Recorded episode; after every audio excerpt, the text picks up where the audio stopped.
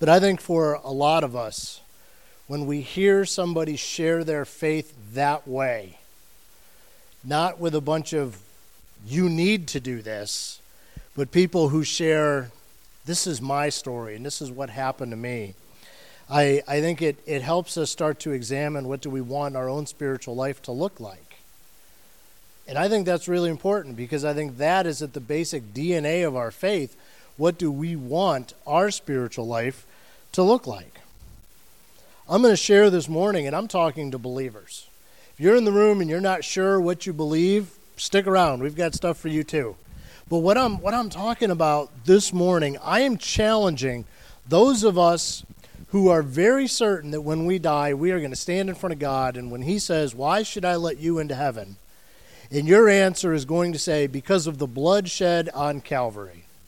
Because of the blood that Christ said when he got in line for my punishment, when he took my punishment for me, my debt has been paid by him. That's why you should let me into heaven. Not because of me, but because of what Christ did for me. So, those of us that would give that answer, that is what we're looking at this morning. I'm going to start in Matthew chapter 25, the parable of the ten virgins. And I'm sure that, that you have heard this, but follow along. I think Ben's going to have it up on the up on the screen. Jesus Jesus was teaching. And he said, At that time the kingdom of heaven will be like ten virgins who took their lamps and went out to meet the groom. Five of them were foolish, and five were wise. When the foolish took their lamps, they didn't take oil with them. But the wise ones took oil in their flasks with their lamps. When the groom was delayed, they all became drowsy and fell asleep. In the middle of the night, there was a shout Here comes the groom! Come out to meet him. Then all the virgins got up and trimmed their lamps. The foolish ones said to the wise ones, Give us some of your oil, because our lamps are going out. The wise ones answered, No, there won't be enough for us and for you. Go instead to those who sell oil and buy some for yourselves. When they had gone to buy some, the groom arrived, and those who were ready went in with him to the wedding banquet, and the door was shut. Later, the rest of the virgins also came and said, Master, open up for us. He replied, Truly, I tell you, I don't know you. Now, I think this, this parable, what goes on in Matthew 25, I think is very important. Let me ask you, what would you do if you knew you had just one week left before you died? What would you do? Would it involve a favorite meal? Maybe visiting a, a favorite place, a cherished place? I think for most of us, it would involve family, some loved ones. What would you want some of the last things that you were going to say? What would you want those things to be? Would you want to pass on some advice or some wisdom? Maybe talk to your to your children about requests for their future, what you would like for, for them to do.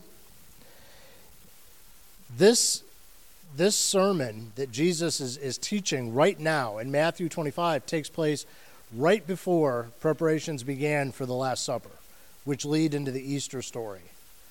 Jesus knew that his days, his hours were numbered at this point.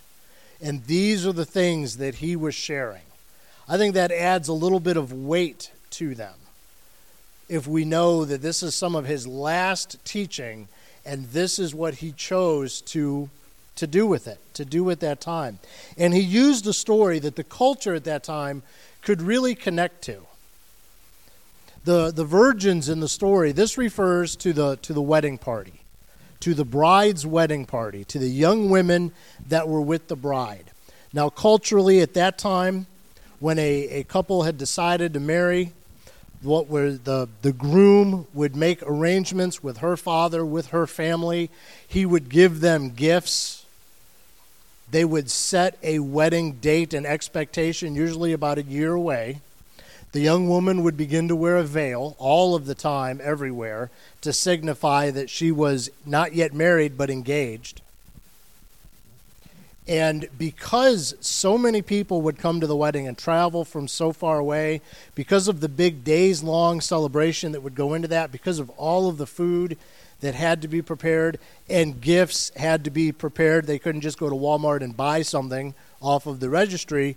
They had to make things for the gifts. So, because of all that, usually they knew what day the wedding was going to happen or was going to start but they didn't really know the exact time. So, what would happen is the bride would be waiting at her house with the young women that were in the wedding party, and they had no idea what time the groom was going to show up because it would depend upon the preparations for the wedding. When everything was ready, the groom and the young men in the wedding party with him would go to the bride's house and they would call out, and the bride would come out. And the bride and the groom and their wedding party would then walk to the groom's house where the wedding was going to be. And sometimes this would be just a couple of blocks, sometimes it would be several miles. And because that trip would sometimes happen at night, because they had no idea what time the groom was going to show up, they would have to bring lamps. They would have to bring light. Otherwise, they'd be walking in the dark. culturally, everybody hearing this story could very much relate to it. Everybody had been to a wedding. Those that were married remembered when, when that had happened for them. Those that weren't married had seen it happen with neighbors, with family. They understood, and they understood this concept of waiting for the groom to arrive, and you don't know exactly when the groom is going to show up. And they understood this idea that if he shows up after dark and you didn't bring any oil for your lamp, the journey is now more difficult because now it has to occur without enough light.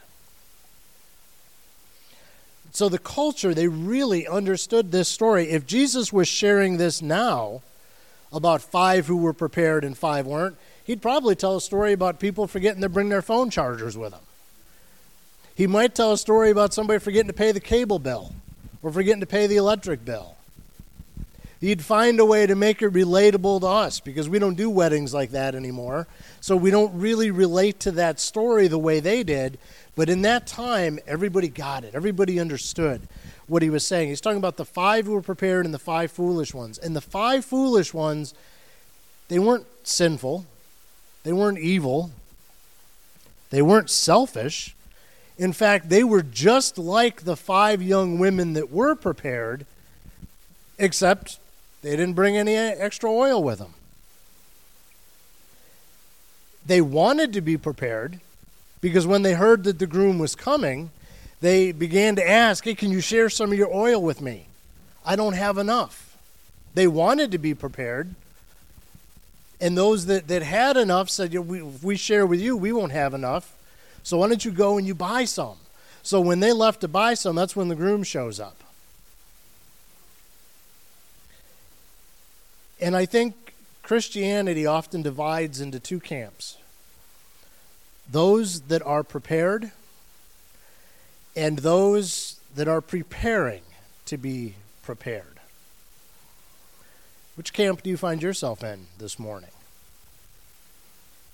One of the greatest disasters in history took place because of lack of preparation. In the year 1271, Niccolo and Matteo Polo, the father and uncle of Marco Polo, were visiting the Kublai Khan. Kublai Khan at that time was a world ruler. He ruled all of China, all of India, and most of the East. As they visited with them, he became fascinated by the story of Jesus, asked so many questions about Christianity as he began to believe in the Christ story, he said to them, I want you to go to your high priest and tell him on my behalf to send me 100 men skilled in your religion.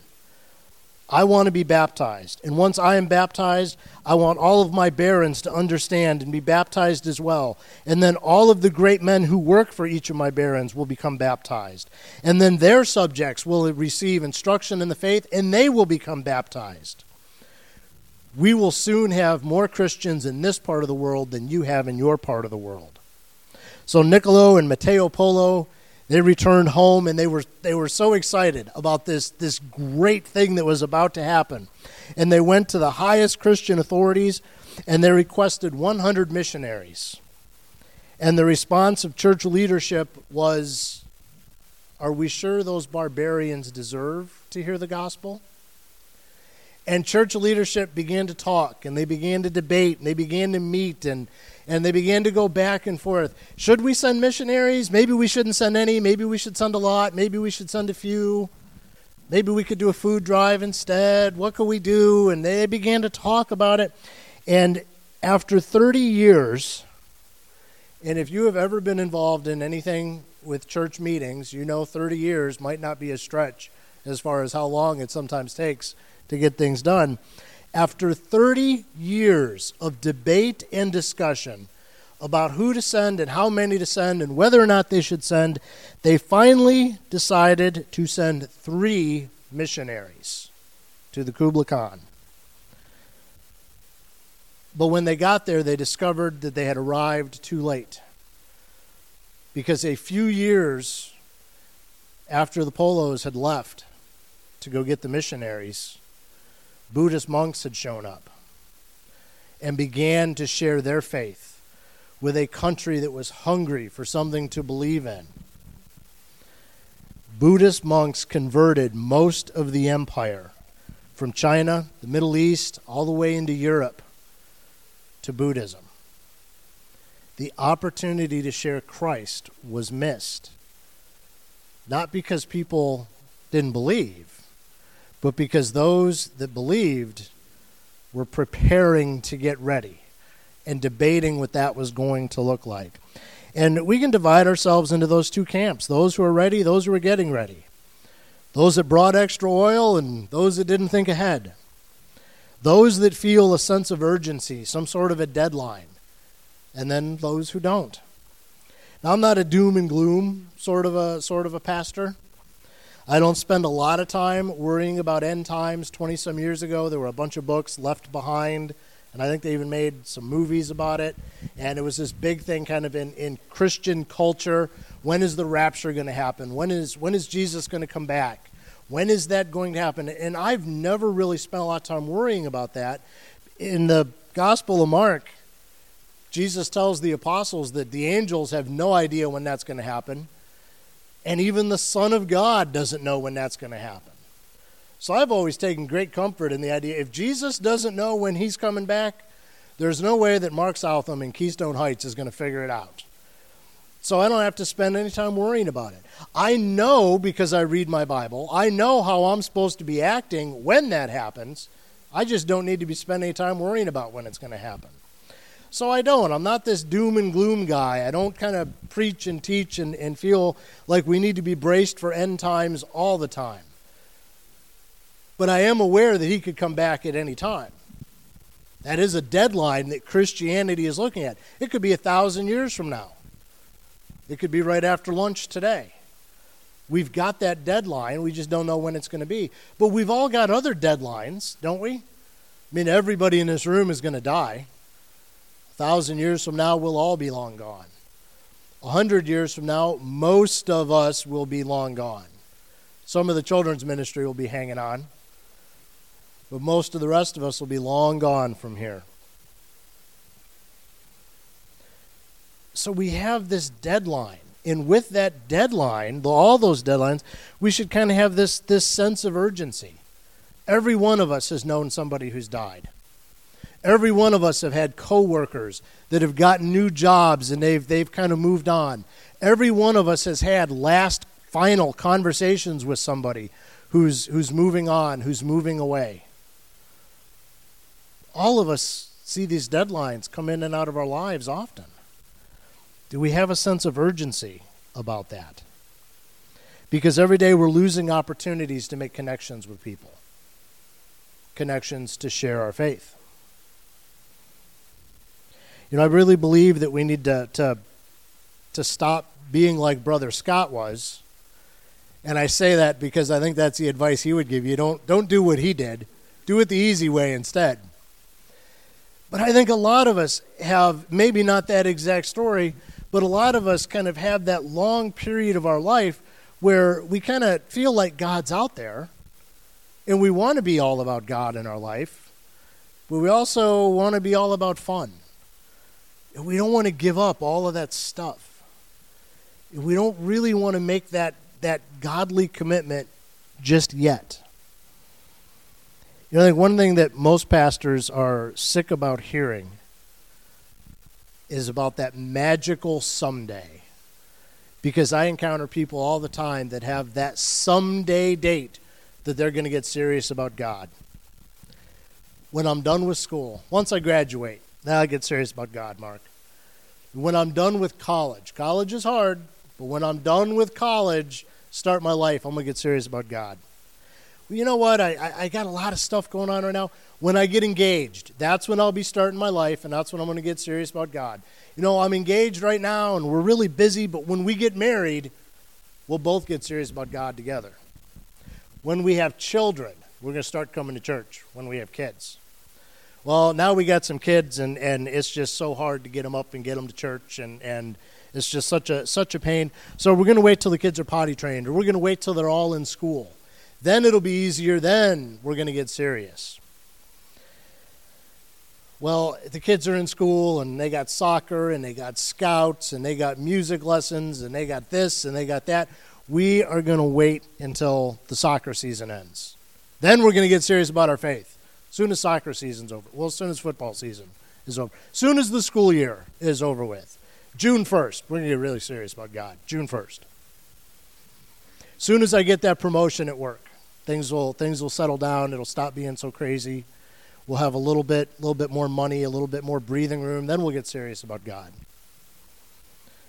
When the kids get in junior high, when the kids get in high school, then we'll get serious. When the kids start to drive, we won't have to be Ubering them all over Clay County for activities. Then we're going to get serious about God. When the kids start college, they'll be out of the house and life will finally be quiet. We'll get serious about God. We know what we need to do, and we have every intention of doing it, but someday is when we are going to start it. Yet God has given us this commandment to go into all the world.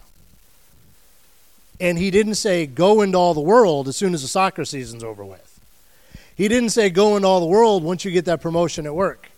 He didn't say, go into all the world once you get engaged or once you get married or once your first grandchild arrives go into all the world without any other explanations, without any other expectations. He didn't say, show up on Sunday and encourage your pastor to go into all the world. He didn't say, keep reminding your deacons that they ought to be going into all the world. You are supposed to be going into all the world if we believe we are supposed to be sharing our faith. And we've got to develop a sense of urgency in this area because I don't think that idea is new to anybody in this room. I think everybody knows we're supposed to be sharing our faith. We don't always have this sense of urgency about it. Who have you shared your faith with this week? Who have you given your testimony to? And your testimony doesn't need to be a sermon. Scott, you did an amazing job, by the way. I mean, I just, I was sitting there thinking, we're, we're having church. We don't even need me. Just all the ushers up and, and take the offering as soon as Brother Scott's done. That was so good. Our testimonies don't have to be this polished thing. He had some notes that he was that he was guiding along with. You don't have to get your testimony down into notes. It doesn't have to be polished. You don't have to be a professional speaker. You don't have to go to school to learn how to give your testimony. You just have to be able to share what your life used to be like, what happened when you met Jesus, and how he's changed your life and what your life is like now. That's it. That's your testimony. It can take eight, nine, ten minutes, like Brother Scott did. It could take 90 seconds. It could take two hours depending upon your relationship with the person and how much detail you want to go into. Because I have heard Scott share some of the scarier parts of his story in depth at Celebrate Recovery with men that are hurting. And trust me, it reached them. Doesn't have to be polished, it just has to be you, it just has to be real. Who have you shared your faith with? And I don't mean necessarily telling them your testimony, sharing your, your memorized Bible verses. But what about the gifts that you have? What about the blessings in your life? How do you share those with the world around you? Are you compassionate to people? Do you, you use your sense of humor to cheer people up, to encourage people? Do you take opportunities to be kind to people? Do you look at your pain as a blessing?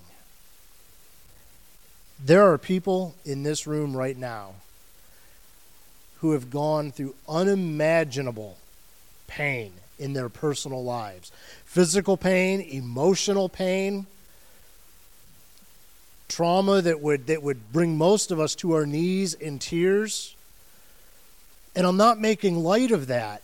But if you can bring your faith to a point where you can see that as a blessing, not because you're glad it happened, but because then you can use it as I have seen Scott do, as I have seen our pastor do, as I have seen others of you do. You can use that pain to connect with the hurting world around us and share your faith that way. And we kind of chuckle a little bit when we think of, of people who hear a testimony and think, you know, if God can love a screw up like that, he can love a screw up like me. But how serious is that? That you can use the hurt you have in your life to make somebody say, if that guy can connect to God in his pain, maybe I can do it in mine. If she can find faith through that, I can find faith through mine. Many of us aren't sharing our faith because we've got the first part of that testimony down. We know what life was like before we met Jesus, and we know what happened when we met him. But what's happened since then, that's where we're stuck because we're kind of waiting to get ready. We're there waiting on the groom, but we didn't bring any oil because we didn't really plan ahead. We're not quite ready yet. We have every intention of getting ready, but we're not there yet. Right after the parable of the ten virgins, Jesus shared the parable of the of the talents. Rich guy is getting ready to leave on a journey and he calls three people in. And, and to the first one, it says he gives five talents and says, I'm going to be gone. Take these and use them. To the next guy, he gives two. He says, I'm going to be gone. Take these and use them. To the last guy, he gives one talent. I'm going to be gone for a while. Take this and use it. And the first guy goes and he takes the five talents, and, and it doesn't necessarily tell us what the talents are. We assume that it's some sort of money, it's some sort of a financial thing. But he doesn't really explain exactly what they are or what the guy did with it. But the first guy used it. He took that money, he took that gift, he took what that guy gave him. He went and he took a college class and he went and he bought a suit and then he went he got himself a job. And when the guy comes back, he says, Hey, I took what you gave me and I bought a nice suit and I took a college class and I learned some stuff and then I went and I got a job and I've taken what you've given me and I'm starting to pile up paychecks on top of it. And the guy says, You know what? That's great.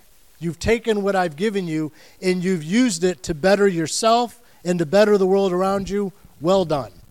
And the next guy shows up and he says, hey, You gave me some money and, and I got my car tuned up and I got rid of that crummy job that I had that I hated walking to every day, but I got my car tuned up and now I can drive into Gainesville every day and I got this better job that I really enjoy and it pays a little bit more. And the guy says, "You know, good job. You took what I gave you and you kind of you invested it. And You did well with it." And the third guy says, "I took what you gave me and I buried it in the yard so nobody else could get it. I kept it hidden. Kept it to myself." And the guy says, "Well, give it back to me. I'm giving it to the first guy, and you can get out of here." How many of us are in that position? God has given you things in your life, and you're either using them for Him, or you've got it buried and you're just holding on to it for later. Because I'm really going to get involved in the food pantry someday. I'm going to go upstairs and I'm going to, work with that children's ministry someday. If you I mean if you're waiting for them to calm down a little bit, that's not going to happen. And you can hear them right now. I'm going to work with teenagers someday. We're going to help people someday. But what if someday is today? Have you shared your faith this week? Maybe not even with words, but have you shared the gospel with how you live, with how you interact with others, with the way you treat people?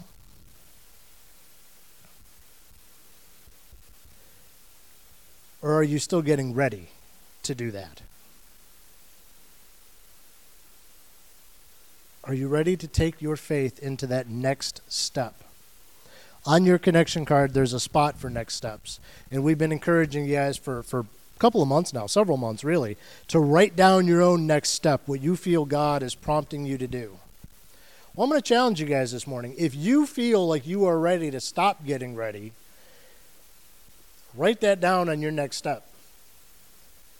And I promise you, I'm not going to come find you. I'm not going to tackle you on Wednesday night and say, Well, you wrote it down. What did you do? I'm not going to do that. I'm not going to call you. I'm not going to text you. I'm not going to bother you about it. But what I am going to do is I am going to start praying tomorrow morning for God to put opportunities in your life for you to move to that next step, for you to start sharing your faith for you to start working on your testimony. Maybe you get your testimony polished and you can come up here like Brother Scott and share it with all of us. Or maybe you just kind of know what your story is and you're ready to share it with a coworker or with a neighbor. We've got this chair up here on the platform, and this empty chair is going to sit up here for the duration of this series. Now, this chair is meant to represent all of the empty chairs around you right now. This chair is supposed to represent that empty chair at your lunch table, the empty chair at our Bible studies, the empty chair at our fellowship gatherings, the, the empty spot where a non believer could be sitting, but they're not because we haven't invited them. Are we ready to start filling up this chair? Are we ready to start inviting people? And, and you know, that's so hard. If you're an introvert, so hard to just like walk up to a neighbor. Would you like to come to church with me? But Easter's coming. I mean, if there's one time of the year that a non believer will humor you and go to church, it's Easter. And if you are an introvert and it's kind of hard, and start inviting them for Easter now when it's still a bunch of weeks away. Because there's not one person in this room that hasn't committed to something that they didn't want to do because it was a bunch, oh, yeah, I'll do it. It's a lot of weeks away. Yeah, sure, I'll go with you. When it gets a little closer, you're kind of, why did I commit to that? I don't really want to do that. But once you're committed, you're kind of on the hook. Who are you inviting? Who are you going to invite for Easter? Who are you going to invite to come to Bible study? Who are you going to invite to come to Wednesday night? Who are you going to invite to join you for lunch at your house? Who is the non believer that you know who ought to be sitting with us this morning? Who is the non believer that you could bring and expose to the gospel? If you weren't here on Friday night, you missed a great time. Pastor David was here, and we just well, we just had a solid hour, maybe a little bit more of worship. So great, so encouraging. I don't know what your life is like, but the week that I had last week, I didn't want to do anything Friday night but go home and hide. And I got here and I got so encouraged and so lifted up. We had several people in this church on Friday night who gave their lives to Christ. But we had a lot of empty chairs here on Friday night, too. Who do you know that could have been here? Who do you know that you need to start inviting? Who do you know you need to start praying for? You know, I want to close this this story that I've I've heard so many times in my life, and I love it. It's about this guy called the Great Blondini. This is years and years ago, before the internet, before television, before movies. The Great Blondini was an acrobat, and he made his living. He would just walk from town to town and put on these these athletic shows, doing tricks. And the crowd would gather, and they'd watch him, and they'd give him money, and he would just he was a little bit of a show off and he just he loved the, the crowd's attention and that's what he would do and he would do that every day crowd would show up and they'd, they'd pay him and he'd do all this weird stuff and then when the when the everybody had seen him and everybody was kind of tired of him he would move on to the next town and start over again. And he found himself up near niagara falls one time. And he's starting to put on this this this show and he's doing all these acrobatic tricks. And it's a really big crowd because it's kind of a tourist area. There's a lot of people there and people are cheering and people are clapping and people are throwing money at him. And he likes the attention and he loves the money. And he, he's thinking i got to keep this going I can't lose this momentum. I've got to keep this show going. What can I do? And there was a construction site nearby. They were building something. So he went and he got some bricks and he juggled some bricks and then he's, he's, he's playing with the wood and he's doing all these crazy acrobatic tricks and they're right near the falls and right when he's all out of ideas he thinks i'm going to get some of that rope and he gets a couple of guys to string some rope over part of the falls and he gets it on the rope and he walks back and forth across the rope way up over the falls and the crowd is cheering and yelling. And after he's done that he's thinking okay they, they saw that. What else can i do? I don't want them to leave. So he gets one of the wheelbarrows and he pushes that back and forth across the rope, and the crowd's going berserk. And then he puts some, some like bricks into the wheelbarrow, so it's really hard to balance. And he pushes that back and forth, and the crowd is yelling and cheering. And, and he's thinking, What can I do? I need one more thing. And so he gets the crowd quiet and he says, How many of you think I could put a man in the wheelbarrow and push him back and forth over the falls on that rope? And the crowd just goes nuts. They're so excited. Of course, you can do it. You're the best. This is great. This is amazing. Everybody is so excited to see this great thing he's going to do.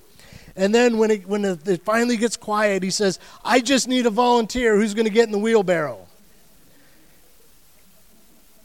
And the crowd falls deathly silent.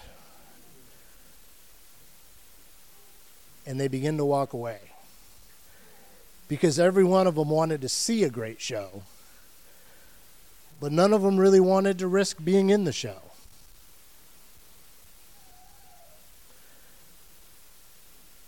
I did that with my faith for a lot of years. I wanted to see God do great things in my life. I didn't want to make any changes. I wanted to keep sinning and being selfish and have God somehow work out a way for my life to change and be awesome. I wanted to see God work miracles in the lives of my unsaved friends. But I didn't want to be actually the guy who brought up church. We have got to risk getting in the show if we want to see a great show. We have got to become invested in sharing our faith if we want our faith to mean something for us and for other people. We need to stop getting ready. And we need to start sharing.